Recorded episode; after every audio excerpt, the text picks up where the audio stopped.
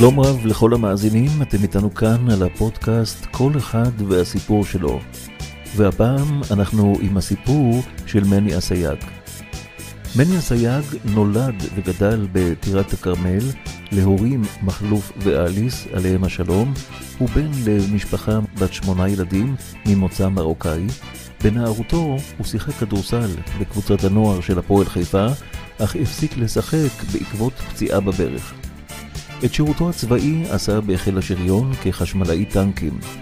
עבד והגיע למעמד בכיר בחברת בזק, ובשנת 2000 נקרא על ידי אחיו שלום אסייג לכתוב עמו מופע. מאז הוא לא מפסיק לכתוב.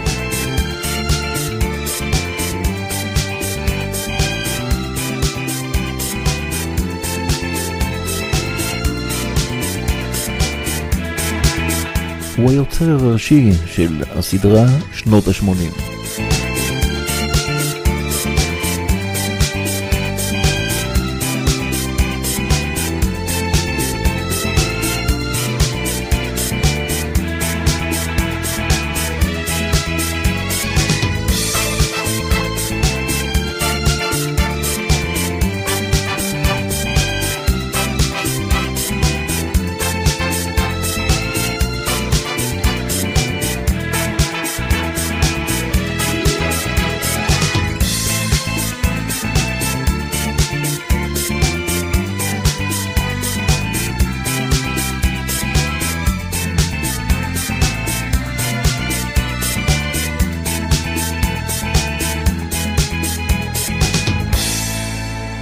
שלום ושבוע טוב למני אסייג. קודם כל שבוע טוב לך ולמאזינים. מאחורי הצלחה של קומיקאים רבים בישראל עומד uh, האיש הזה, מני אסייג, והוא בעצם אחיו של שלום אסייג, והוא כותב בכישרון רב מאוד. מני, כמו בתסריט טוב של סרט, יש את העניין של הכרת הדמויות בדקות הראשונות, ואז פתאום יש נקודת מפנה. אני רוצה להתחיל עם בזק. אתה עובד בזק, ואז פתאום באה נקודת מפנה. האמת שהתחלתי את העבודה בכתיבה עוד כשהייתי בבזק, באזור שנת 2000, 99, 2000, שהתחלתי לכתוב את המופע השני של שלום, את הראשון שלום כתב בעצמו, ואת השני, אני נכנסתי לעניינים, ואז גיליתי על עצמי גם שפתאום אני, כן, יש לי קצת כישרון, ברוך השם, בעולם, חנן אותי בכישרון כתיבה, לא ידעתי את זה, כאילו, באמת, אני בכלל כדורסלן בחיים שלי. כדורסלן שקרא את הרצועה הצולבת ונאלץ לעבוד בבזק, אבל בגדול עבדתי במקביל לכתיבה, עבדתי בבזק במקביל לכתיבה כמה שנים, וכשהתחילו לפנות אליי אמנים אחרים, והתחלתי לכתוב בטלוויזיה, ועוד ועוד ועוד, החלטתי ב-2007 שמספיק לי עם בזק, שאני מאוד אהבתי לעבוד שם, כן? התחברתי עם המון אנשים טובים. ב-2007 החלטתי לעשות שינוי בקריירה, להתנתק מבזק ולהתמסר לכתיבה ולתסריטאות. וברוך השם זה היה מהלך אה, שבמבט לאחור היה, היה, הייתה החלטה מצוינת, למרות שהיה בה, היה צריך אומץ, היה בה סיכון, כי בדיוק אשתי עמדה ללדת את הבת השלישית, ופתאום לעזוב מקום עבודה מסודר, משכורת אה, נהר, רכב צמוד, מיועד להיות מנהל מחלקה, כל זה עזבתי. אבל ברוך השם, שמחתי על אה, בורא העולם, ו... קיוויתי לטוב, ובסדר, והייתה החלטה טובה. יש דמות בשם הדוד ארמון מאמריקה. אז אה, תגיד לי, ארמון, איך זה לגור במונטריאול? מונטריאל. מונטריאל זה משהו משהו, זה something something. מה זה something something? משהו משהו. כמו הרבה מן המאזינים שיש להם בטח איזה דוד שירד לאמריקה, או איזה אח. איזה עסקים יש לך במונטריאול? מונטריאל. I have a רשת גדולה של supermarkets. יש לי גם סופרמרקט גדול בכפר עטה, because I give jobs to ישראלים, אה? הדמות הזאת היא מסמלת המון דברים. זרקת אותי לעונה ראשונה ל-2013, פרק 10 אני זוכר, עונה ראשונה זה חיים זנתי, אפשר ששיחק את הדמות הזאת. אולי תספר לנו קצת על הדמות הזאת של הדוד ארמון, מאיפה אתה הבאת אותה? באמת לקחתי את זה מתוך מציאות חיינו. זה הסיפור הזה עם אנשים שהם לא ממש הצליחו וניסו להסתיר את זה ו... והפיצו את השקר הזה והתמסרו לשקר הזה שהם עשירים ומסודרים ובסוף אה, מתברר שבסך הכל מדובר במישהו שעובד בניקיון בסופר בקריית אתא.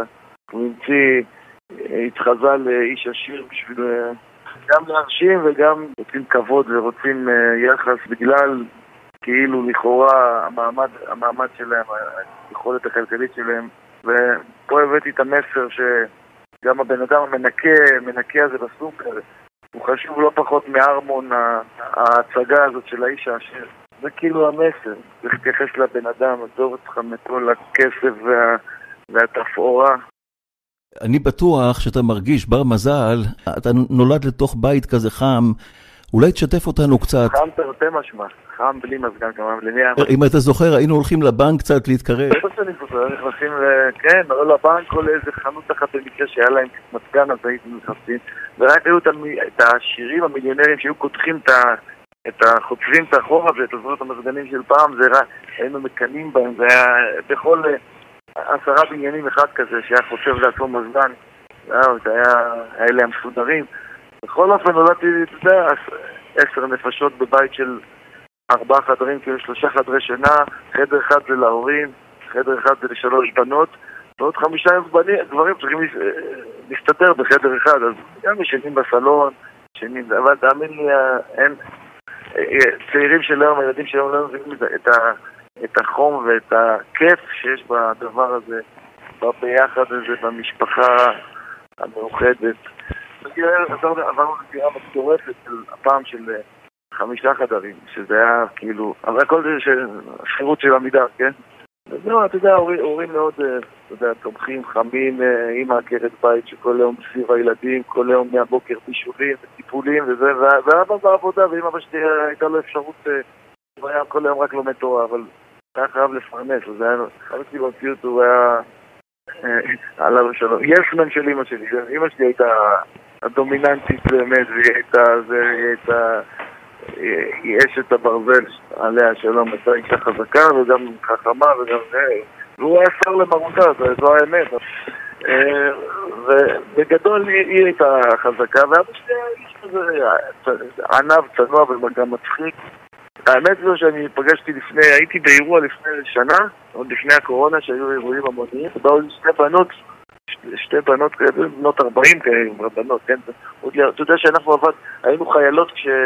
כשאבא שלך שירת, אבא שלי היה עובד, אזרח עובד צה"ל בשייטת 13, היה בצבעייה, דירות גומי, אמרו לי, תדע לך שאנחנו לא נשכח אותו לעולם איזה איש, איזה איש טוב, הוא היה איזה איש חמוד מכולם, היה תמיד אדיב, היה כזה נחמד, זה היה מחמם את הלב, זה... הם השתחררו מהצבא לפני 20 שנה ועדיין זוכרות.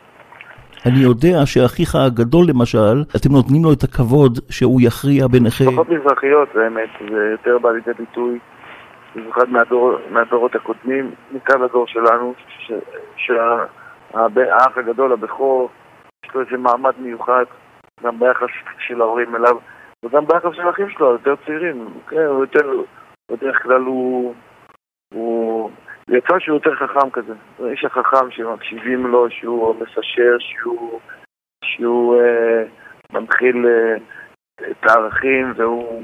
ובמקרה שלי יש גם אחות גדולה, יש לי את אחותי מטילדה שהיא שנה מתחתיו, שהיא בכלל, אה, אני הכי מחובר אליה, כי כאילו היא עזרה לאמא שלי לגדל אותי, היא הייתה כמו האמא שלי, הייתה, נולדתי כשהיא הייתה בת עשר, והיא הייתה מחוברת אליי כל הזמן.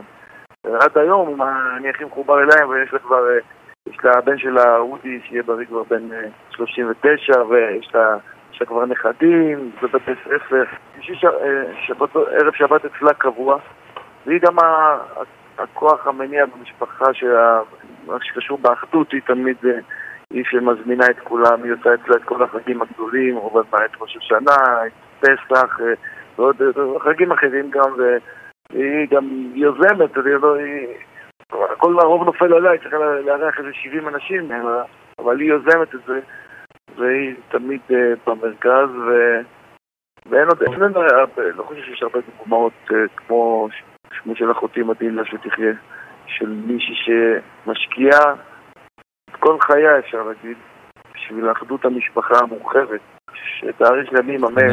אה, יוצא לי לראות הרבה את התמונה שלך עם תפילין. בכל מקום כמעט, כמו פרזנטור כזה של התפילין. נראה לי עקפת קצת את חב"ד, וזה מאוד מחמם את הלב שאתה אה, נראה מאוד מאושר בתמונות האלה עם התפילין. יש לך עזות כזאת שנקראת בספרים עזות של קדושה. אז למדתי את המושג הזה מכמה רבנים טובים וגדולים. זה עוד נותן לי את הכוח אה, להמשיך עוד יותר. אה, אתה יודע, בורא עולם נתן לי את הכוח התקשורתי הזה שלאורך השנים צברתי עם עשרות אלפי עוקבים ו... וגם תקשורת, תוכנית טלוויזיה, פאנל פה.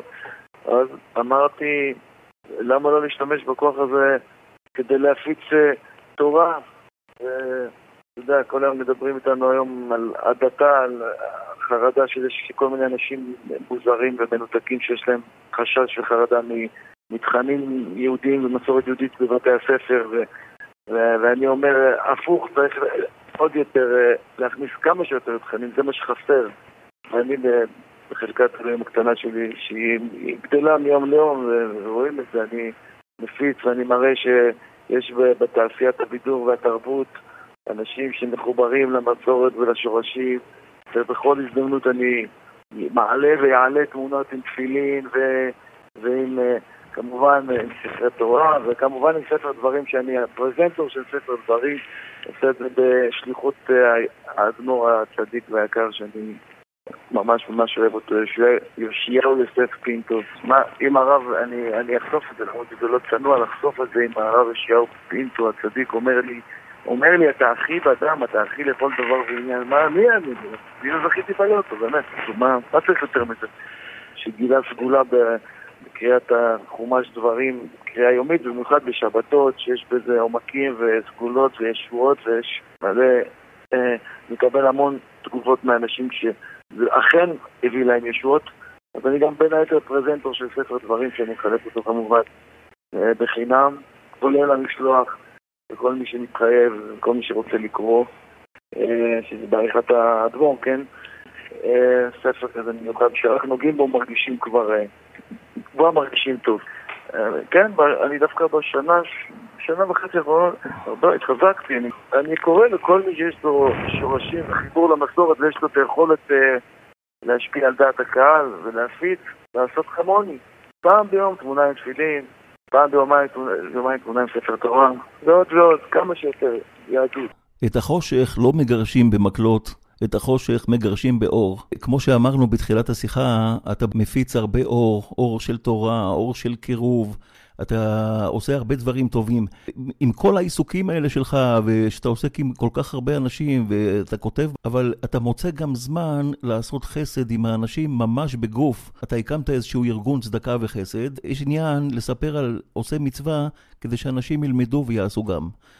זו אימא שלי, תמיד לארג'יות, תמיד אה, לב רחב, תמיד נדיבות, לעזור לכולם, למי שמבקש, למי שלא מבקש. לקחתי את זה מאימא שלי, באמת זה מה ש...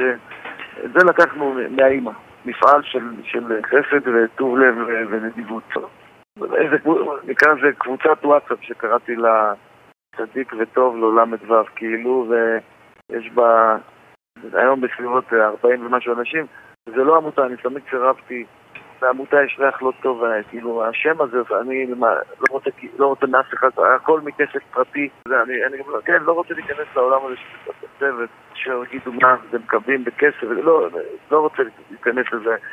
גם עם הקבוצה הזאת עשינו, באמת, ברוך השם, תודה לאורך השנים, אה, הקמנו, אה, הרמנו בת מצוות, בר מצוות, חתונות.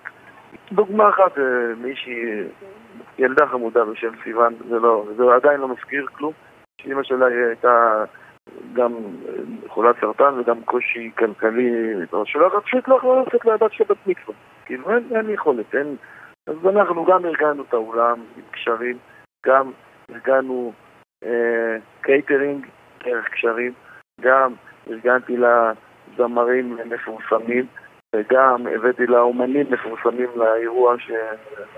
ומתנות, והכל הכל הכל יש מאין, זאת מצווה שהיא לא תשכח, וכמובן סרטונים של כל מי שאני מכיר שהיו באירוע, סרטוני ברכה, והרמנו אירוע יש מאין, כאילו, מכלום לאירוע, וזה היה לא פעם ולא פעמיים, עשינו את זה בכל מקום בארץ, גם המרחק ליחידתנו. במקרה זה היה באזור חולון, ואני בכלל מהקריות, אבל כשהבורא עולם איתך, אתה מצליח לעשות הכל. וזהו, ומעבר לזה גם אני הסכמתי, זה לא, לא ממש דרך הקבוצה, אבל זה דרך הקשרים שלי, אה, מופעי מופעי התרמה לכל מיני אנשים פרטיים שפנו אליי פה, הוא צריך השתלת כלייה ואין לו, ואין כסף אה, זה, והוא צריך אה, תרופה יקרה, אז, אז ייסדת אירועי התרמה מופעי התרמה עם כל הקשרים שיש לי עם הסטנדאפיסטים, עם זמרים, אז גם, גם לזה, גם בזה אני עוסק. הייתי רוצה להביא גמרא במסכת תענית, דף כ"ב עמוד א', שם מובא על רבי ברוקה שהיה מצוי בשוק של בית לפט, ואליהו הנביא היה מצוי אצלו, אצל רבי ברוקה. זה אומר שהוא היה בגילוי אליהו תמידי. אמר רבי ברוקה לאליהו הנביא, שאל אותו, האם יש בשוק הזה מישהו שהוא בן העולם הבא? אמר לו לא. פתאום מופיעים שני אנשים חדשים בשוק. אמר אליהו הנביא לרבי ברוקה, אלה הם בני עולם הבא. סקרן את אה, רבי ברוקה, מה שני האנשים האלה עושים? אמרו לו האנשים, בדוחי ענן, מבטחינן עציבה. פירוש מארמית, אנחנו בתכנים ואנחנו מבטחים עצובים. כמו כן, כשאנחנו רואים שניים שיש ביניהם איזה ריב, אנחנו טורחים ועושים ביניהם שלום. זה המעשים שלנו. כן, האמת שאני, בגלל זה אני כל כך אוהב את, ה, את הליצנים הרפואיים. וכל הליצנים הם באמת עושים עבודת חודש. זכור לי מקרה של אנשים שמתקשרים אליך ומבקשים שתבוא לשמח עם שחקנים, עם בדרנים, עם קומיקאים, כל מיני אנשים שהם עצובים מאוד, בדיכאון עמוק. מני, ספר לנו על המקרה הזה. בחור שפנה אליי, שאבא שלו התאלמן, ו... ומאז זה פשוט בדיכאון, לא, לא, לא, הולך לעבודה, חוזר. והדבר היחיד שהוא אמר לי שמוציא אותו זה שנות ה-80, שהוא צופה בשנות ה-80, זה הדבר היחיד שמוציא אותו מהבאסה והוא צוחק, ומעבר לזה, הוא אמר לי, מה, אם אפשר לעשות פה משהו, ואמרתי לו, תן לי לחשוב על זה. אז ארגנתי צוות של כמה זה היה? שישה, שבעה שחקנים, כולל הרב הראשי של... הרב הרמה שמחובר אליו, הרב יוסי הרמה מבית שן שמחובר אליו, וגם ראש העיר התגייס לתוך זה, ראש העיר אה, אה, ג'קי לוי, שהוא איש חביב ומתוק באמת. ואז דפקנו בדלת, סיימתי עם הבן שלו, ואז נכנסתי ראשון, ואז בכוונה גם תזמנו את זה לשנות ה-80, כשהפרק מתחיל, זה היה ממש מתוזמן. ואז הוא ראה אותי כבר הכיר אותי, ואמרתי לו, באתי לראות איתך שנות ה-80 וזה, ואז אמרתי להם, בואו, נכנסו אחד אחד מהשחקנים, הוא היה בהלם. המום. מה שנקרא, הם יצאו לו מהמסך. בדיוק, אז עשיתי את זה עם אה, עוד מישהו שהאישה פנתה אליי, שלצערנו הרב עברו איזה אסון במשפחה הבת שלהם, ובאמת הוא היה בן אדם, בן אדם מבואס על החיים שלו, שאפשר להבין את זה כמובן. זהו, עשיתי לו את אותו תרגיל, והוא בכלל היה... עד היום אני איתו בקשר, וגם הם קיבלו ממני ספר דברים בין היתר, אתה יודע, תמיד ספר דברים זה טוב. אז אה, גם זה. אז היה שני אירועים שהיו, הם היו האירועים האחרונים שזה, ש, שעשיתי, כאילו מהבחינה הזאת של הביקורי פתע האלה. אה, שמע, מי שלא נמצא שם לא, לא יכול להבין את גודל האירוע וה... והאפקט והשמחה שהייתה לבן אדם. אה, זהו, אתה יודע, מודים לבורא העולם שאפשר לנו את ה... נתן לנו את הכוח ויכולת לעשות דברים כאלה. צריך ללמוד מה, מהחרדים ושכונות, גם חרדים, גם הרבה מתנחלים, חובשי כיפות, שאצלם זה נהוג העזרה, העזרה ההדדית הזאת, וה... זה מה שהרבה איבדו, זה להכיר את הטוב, לזכור משהו, מי עשה לך טוב, ולזכור אותו לטובה. כמובן, ומעל כולנו זה הבורא, יש כאלה שלא זוכרים את מה שהוא עושה בשבילנו, אז צריך, זה הבסיס, הבסיס, אה, לזכור לאנשים את הטובה שהם עשו, ולהכיר להם את הטובה, ולהחזיר להם טובה. ועל זה האמת, כולם, רוב אנשי הדת מקפידים לדבר על הנושא הזה, על הכרת הטוב. מקווה שזה יתפשט אה, בקרב החברה הישראלית, המושג, הנושא הזה. ומקווה שיהיה טוב. ואז שיתחברו למסורת ולשורשים היהודיים, ואז יהיה הכי טוב. מה שקשור בתורה ובפרשניות ובמדרשות, אה, אני, אני יודע, אני יותר ממני, חסר לי עוד הרבה בזה, ואתה למשל אחד מהם, שאני באמת לומד מהם. אין בכלל, אני אחמיא לך, אני מקבל, שמע, אני מקבל באמת אה, בממוצע בשבוע, אני מקבל בשבועות ה-300-400 הודעות בפרטי, אתה יודע, גם בכל מיני נושאים וגם בקשות וגם, ואותך אני זוכר במיוחד שאני כותב לך כל פעם. שאני לומד ממך, זה לא, אני לא יכול לזכור את עצמו, זה לי, המוח שלי מוגבל, אי אפשר, ואותך אני זוכר שאני כותב כל פעם שאני לומד ממך עוד, ותמשיך, נכון? אני כותב לך את זה? שאני אברך אותך. אנשים טובים כמוך, תמשיך לתת לי תשובות תורה בפרטים. אז מני, שוב פעם, תודה רבה לך על הכל.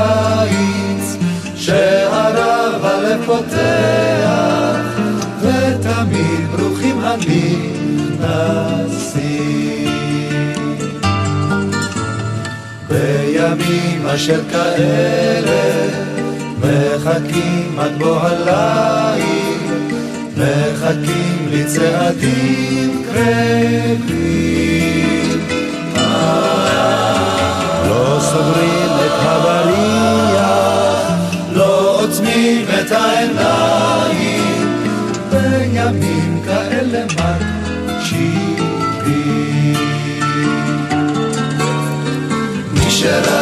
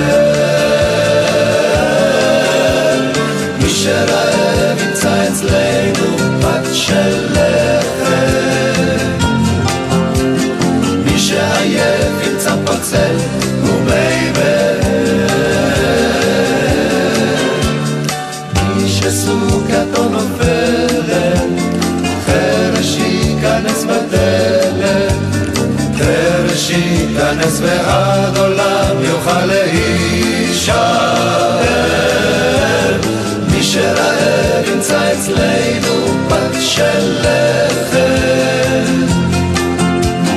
מי שעייף ימצא ומי באר. מי שסוכתו נופלת, חרש ייכנס בדלת, ותמיד יוכל להישאר. זה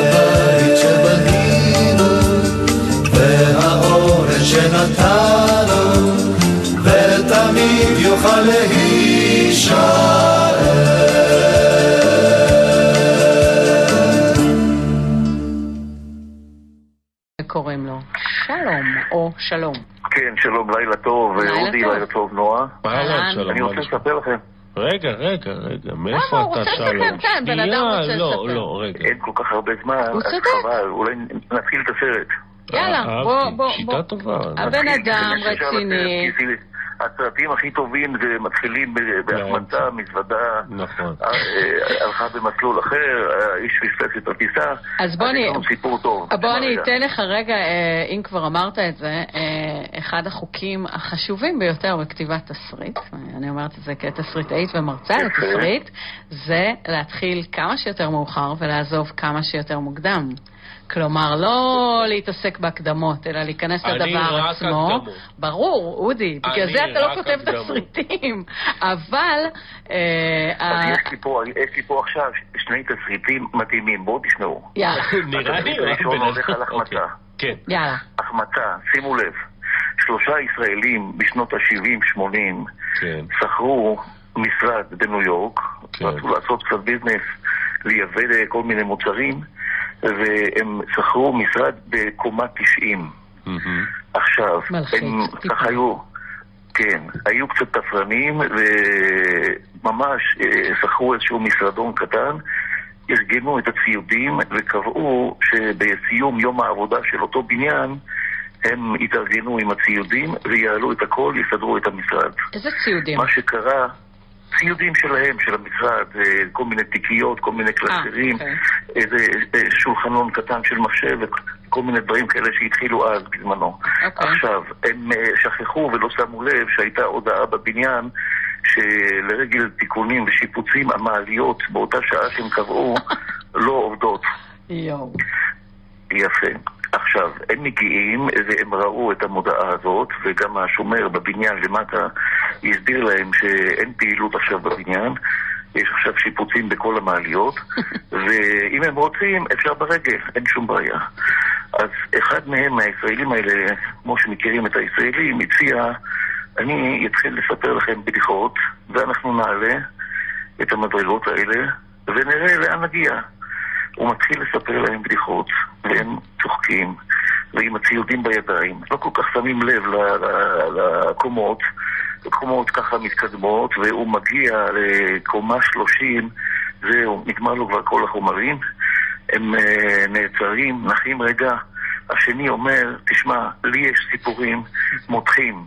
הוא מספר להם סיפורים מותחים, הם ממשיכים, מתקדמים, קומה 32, 38, לאט לאט עם הציודים, עושים קצת הפסקות, באמת סיפורי מתח מדהימים, הוא לא כל כך שם לב, כמו שאתם לא שמים לב עכשיו לשעון, כי הסיפור די טוב, אז אנחנו מתקדמים עם הסיפור, והנה הגיע לקומה 60 עם הסיפורי מתח. כן.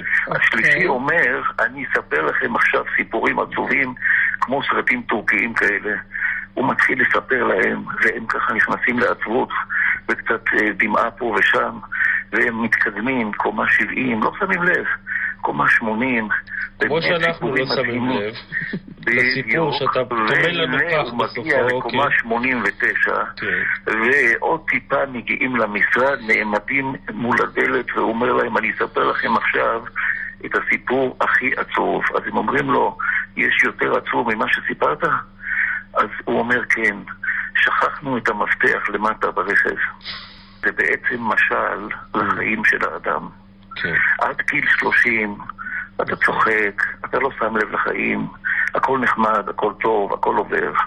30 עד 60 יש מתח קצת, מתחייב על דברים, רוצה ללמוד, רוצה להתקדם, כמו הסיפורים ש... ששמענו, של המאזינים שלכם. יש כל מיני תוכניות, יש כל מיני החמצות לכאורה. מ-60 עד 90, אם בן אדם זוכה להגיע ל-90, ואולי יותר ואולי פחות, מקווה שכולם יזכו לאריכות ימים מתוך בריאות ושמחה, אבל חבל, אחרי כל המסלול המפותל הזה, אתה בסוף פספסת והחמצת. מי שמבין את המשל הזה, ממש לפני ראש השנה, אז צריך להבין מה שאני אומר. רגע, אני רוצה לעשות פאוזה קטנה. שלום. אני אומר, אני לא מעניין. אבל אותנו דווקא אתה מעניין, אנחנו מה שואלים. בואו נתקדם לסיפור השני של החמצה. יאללה. סיפור שני.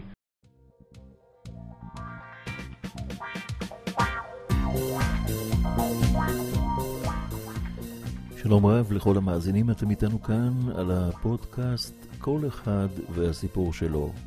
הפעם אנחנו עם אהרון אבודי.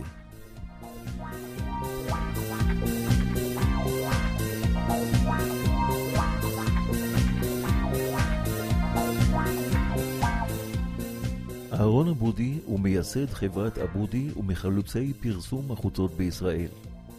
אבודי נולד בשנת 1938 בבגדד שבעיראק. בשנת 1951 עלה לישראל והתגורר במעברה סקיה, כיום אור יהודה. כנער עסק במכירת שלגונים וסברס. בשנת 1956 הוא מתגייס לגדוד 13 של חטיבת גולני, ולאחר שירותו הצבאי החל לעבוד בתחום ציור השלטים. כעבור שלושה חודשים עוד בהיותו מתלמד, הוא מחליט לפתוח עסק עצמאי. במהלך עבודתו פיתח שיטות לקיצור זמן ציור השלטים, בשנת 1968 הוא מציב שלטי חוצות כפרסום מתחלף בצמתים מרכזיים בארץ. בין השאר פיתח אפשרויות פרסום במגרשי כדורגל על גגות בתים מרכזיים ברחבי הארץ. ב-1988 הקים מול צומת ארלוזורוב בתל אביב את השלט המואר הגדול ביותר בעולם, 600 מטרים רבועים. הוא נכנס לספר השיאים של גינס במהדורת 1990.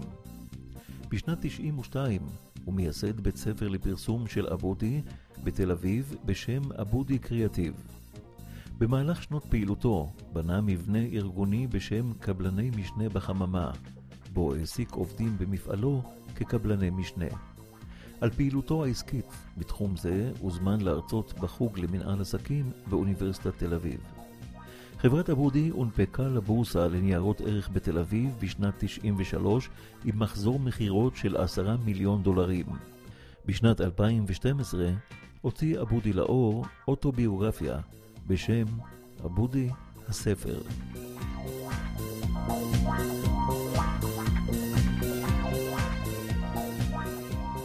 שלטי חוצות, תחום אותו המציא אהרון אבודי, הם שלטי פרסומת ענקיים המוצבים במקומות ציבוריים. שלטי חוצות נמצאים לרוב בכבישים, בצמתים, ברחובות שבהם תנועה רבה של הולכי רגל וכלי רכב. שלטי חוצות מתוכננים להיות בולטים במיוחד, ובעלי מסר קצר וקליט, מתוך הנחה כי הצופה נמצא בתנועה. בנוסף לשלטי חוצות במיקום קבוע על קיר של בניין שהוקצה לכך, או במתקן שכל ייעודו הצגה של שלט חוצות, מוצבים גם שלטי חוצות באופן זמני בעת עבודות שיפוץ של כבישים, בניינים ולשם הסתרת פיגומים.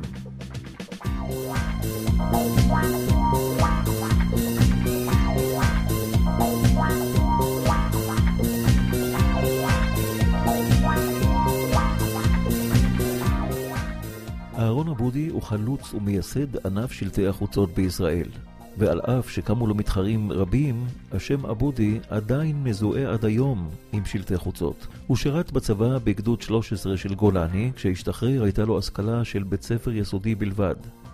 במרוצת השנים הוא הופך למרצה מבוקש באוניברסיטת תל אביב, מנהל עסקים.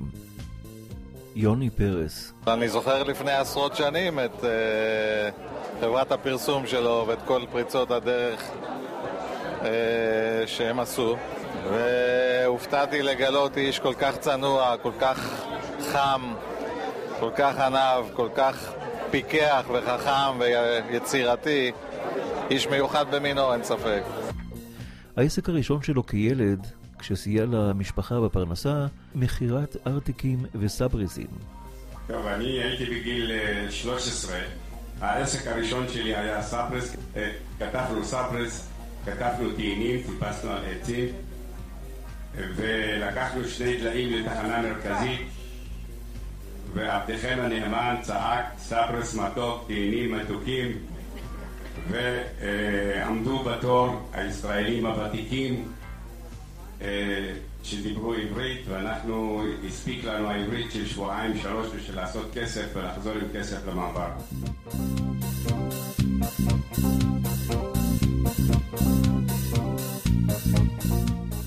מאוחר יותר הוא מחליט להפוך תחביב ישן שלו מילדות, ציור אותיות, למקצוע, וייסד עסק קטן לשלטים.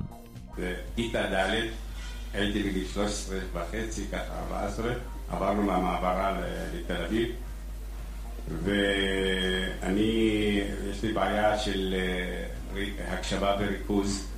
המורה שפירא ראה שאני מקשקש אותיות, וחשב שזו הזדמנות לעשות, מצא מי שיעשה פלקטים שישים אותם על הקיר, ונתן לי אמרה לכתוב אין דבר העומד בפני הרצון. וזה צימוקים כאלה אני מכניס לתוך הראש והם מובילים אותי. טוב, אני הבנתי שזה מה שאני אוהב וזה מה שאני רוצה. אומרים שבן אדם מאושר אם הוא אוהב במה שהוא אוהב.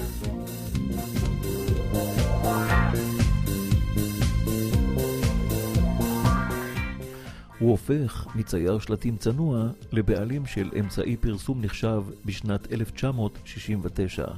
אני התחלתי כצייר שלטים. קיצרתי את תהליכי הייצור בצורות הנוסטלגיות שלימדו אותי ולימדו את האחרים. עשיתי שלטים בחצי זמן. אז משתנים חייו. מסתבר שהוא חלוץ פרסום החוצות גם בטלוויזיה.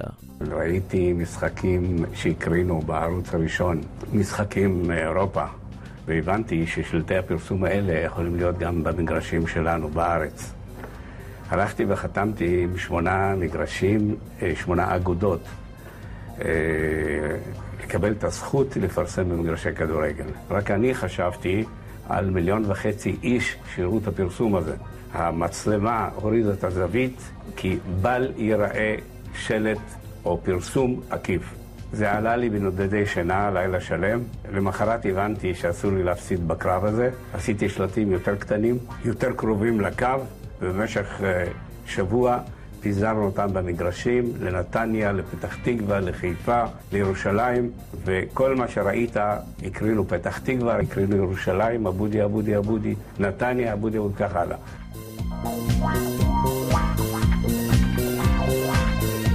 המפרסמים שנהגו לפרסם בקולנוע, ברדיו ובעיתונים לא התרשמו כלל בתחילה מפרסום חוצות. אבודי בחוכמתו מציע לבנק לאומי לפרסם חינם. ביום הראשון שאחרי הפרסום של בנק לאומי במשחק כדורגל ששודר בטלוויזיה לעיני מיליון וחצי צופים, התקשרו נציגי כל הבנקים האחרים וממש התחננו גם הם לפרסם. שמתי שלט, ראו אותו במוצאי שבת הבאה, וביום ראשון התחילו טלפונים. זה היה בנק לאומי, בנק הפועלים, בנק דיסקונט, ועוד הרבה הרבה מאוד לקוחות. התחלתי להגיד, נהייתי אבו עלי, אני לא יודע אם נשאר מקום. היה לי פגישה עם מנהל הפרסום של בנק דיסקונט, אבל הם לא רצו קודם. אני אומר לו, אני צריך לבדוק אם יש לי מקום בשבילכם. זו הפגישה בארבע עיניים במשרד שלו. אנחנו ספרדים כמוך, בנק דיסקונט מתחנן אליי, תשאיר לנו מקום!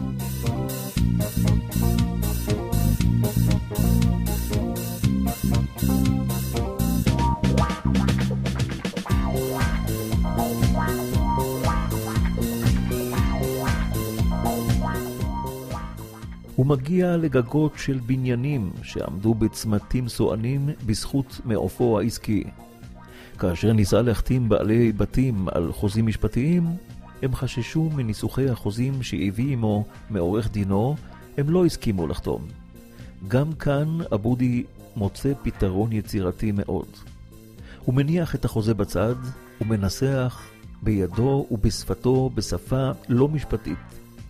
אבודי ידאג, אבודי אחראי, אבודי ישלם את חשמל ועד הבית, אבודי יסיר כל אחריות מדיירי הבניין, אבודי יעשה לבקשת הבעלים.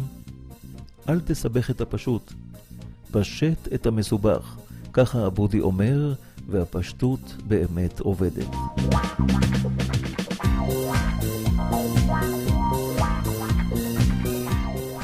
לאחר מספר חודשים היו בידו כ-30 הסכמים חתומים המאפשרים לו להציב שלטי פרסום בנקודות הטובות ביותר בגוש דן. התחלתי עם סימני שאלה. לקחתי 30 שלטים ושמתי סימני שאלה וכל הארץ דיברה, מה זה סימני שאלה האלה? כי לא ידעו פרסום חוצות מה זה.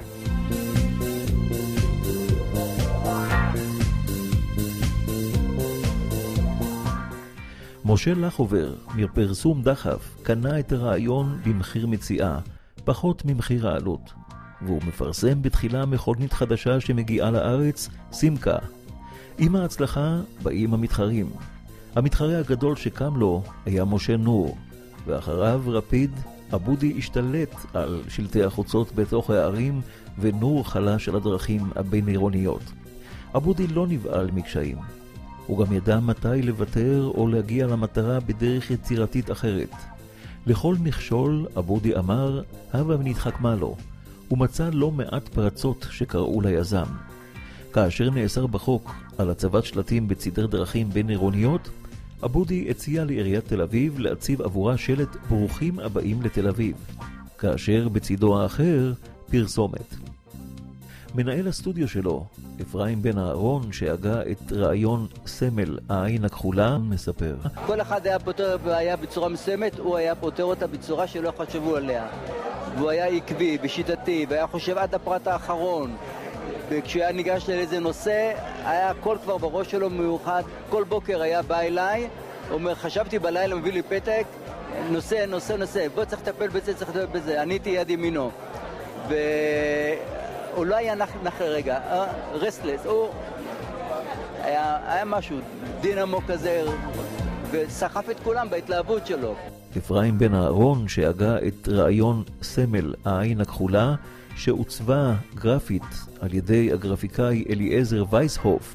את הרעיון, את הרעיון להשתמש בסמל העין אה, הביא אה, אפי בן אהרון, ומי שעיצב סופית את העין בצורתה הנוכחית, אה, אה, אליעזר וייסהוף היה אה, גרפיקאי של קוקה קולה.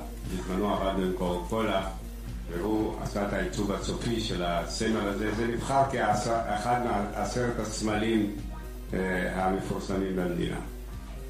עמדתי פה היום והסתכלתי על הלוגו, הלוגו של הבודי, אני חושב שזה masterpiece, שעשו את זה לפני המון המון שנים, ועד היום, כשאתה מסתכל על זה אתה אומר, וואו, זה עבודה מקצועית שיכולה אה, להחזיק הרבה מאוד שנים, וזה לוגו לתפארת.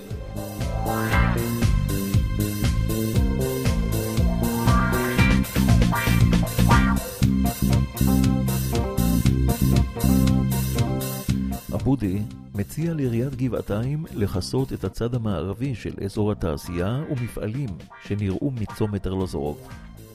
לשם כך הוא פונה לחברת הנדסה המתמחה בהקמת קונסטרוקציות ענק, ובונה את השלט בממדים אדירים. 28 מטרים גובה, 8 מטרים ביסודות הקרקע ועוד 20 מטרים בגובה, כאשר רוחב השלט 60 מטרים. ביררתי מי המהנדסים שעשו את הקונסטרוקציה של הדרייבין בתל אביב. כי זה מסך ענק גם כן. והגעתי למהנדסים הנכונים והם תכננו קונסטרוקציה מתאימה. עם חפירות עשינו שמונה מטר בתוך הקרקע, עם ברזילים וביטון ותמיכות וצינורות רציניים. זה משהו, רק הקונסטרוקציה עלתה איזה מאה אלף של אז. כן. הוא נכנס לספר השיאים של גינס במהדורה 1990 עם השלט המואר הגדול בעולם, 600 מטרים. עבדתי עורך דין במשרד, היה לו חדר אצלי, והוא הציע לי לפנות לגינס. אמרתי לו תפנה, פנה לגינס, התכתב עם גינס. שלחו מישהו שמדד את השלט ודיווח שזה היה השלט המואר, הקונסטרוקציה הגדול ביותר בעולם. זה אומר שבע קומות בניין. שלט זה צויר בעבודת יד על ידי ציירים והוחלף כל שבועיים.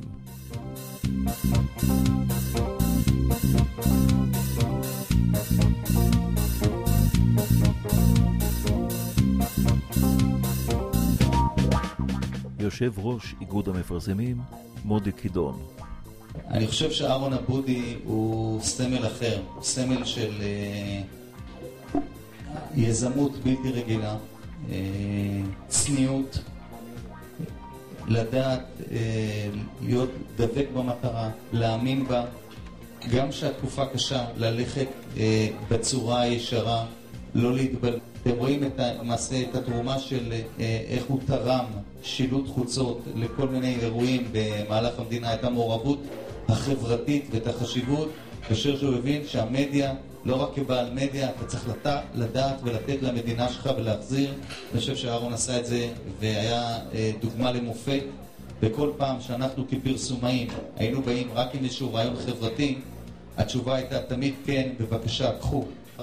הסחר עם אבודי היה סחר הוגן, אה, אחר, ואיש ישר, פשוט היה תענוג, ידעת שמה שהוא אומר זה מה שיקרה, וזו הייתה דרך נהדרת לעשות אה, עסקים. אהרון גם מבין את החשיבות שצריך לגדל את הדור הבא, והוא הקים את, ה, את, ה, את בית הספר ועשה, עוד לפני שבכלל כולנו חשבנו על זה, הוא ראה את זה הרבה יותר קדימה. בהחלט, אה, אם הייתי רוצה ככה ל... בכמה מילים, אז להגיד, זה איש ישר, צנוע, ענב, יזם בכל רמ"ח עבריו, איש עם המון המון אינטגריטי.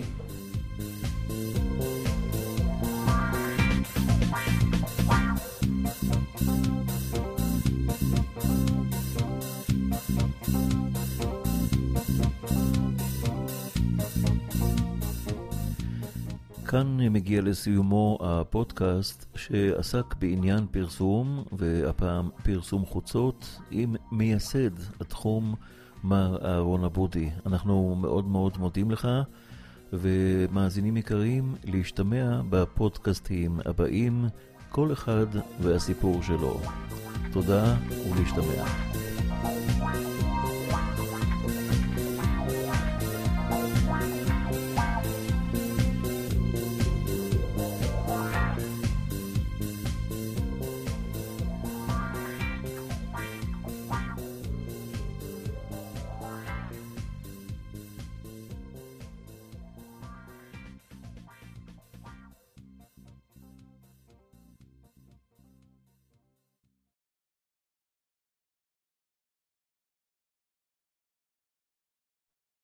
¡Ay, ay, ay!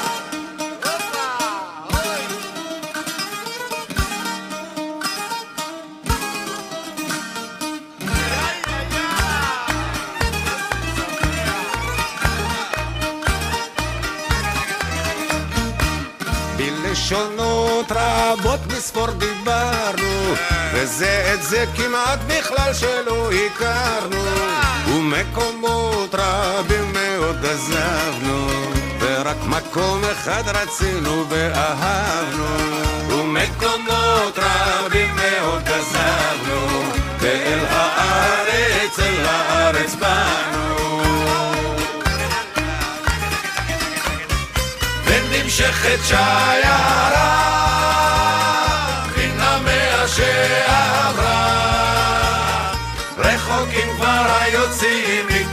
בחלוצים שעמלו עבדו בלי לראות את סוף הדרך. ועכשיו עוברים אנחנו לא שקטנו ולא נחנו לא ימשיכו בלעדינו זוהי הרפתקת חיינו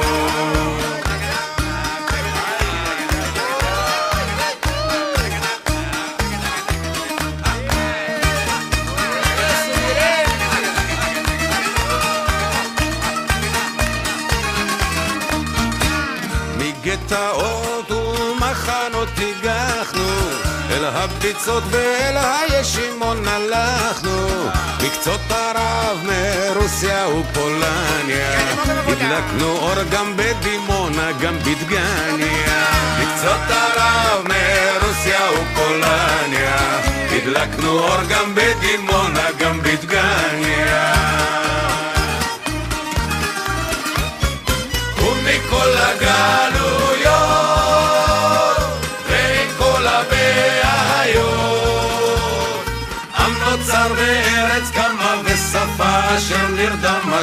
התחילה מתעוררת ומדברת ומדברת. מסביב יהום הסער רב הקושי והצער אבל יש על מה לשמוח יש עוד אומץ יש עוד כוח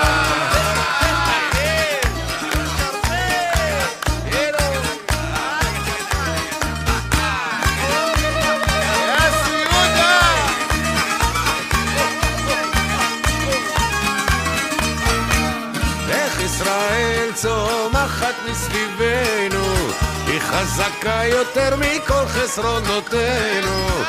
וגם הנגב עוד יהיה פורח ועוד נדאג שהזקן יהיה שמח וגם הנגב עוד יהיה פורח ועוד נדאג שהזקן יהיה שמח.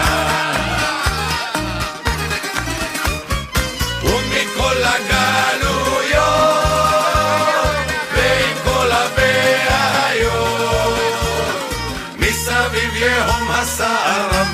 הקושי והצער, אבל יש על מה לשמוח, יש עוד אומץ, יש עוד כוח, ונמשכת שיירה מן המאה שעברה. רחוקים כבר היוצאים, ניכרים בחלוצים, שעמלו עבדו בפרק בלי לראות את סוף הדרך. ועכשיו אומרים אנחנו לא שקטנו ולא נחנו, לא ימשיכו בלעדינו, זוהי הרפתקת חיינו.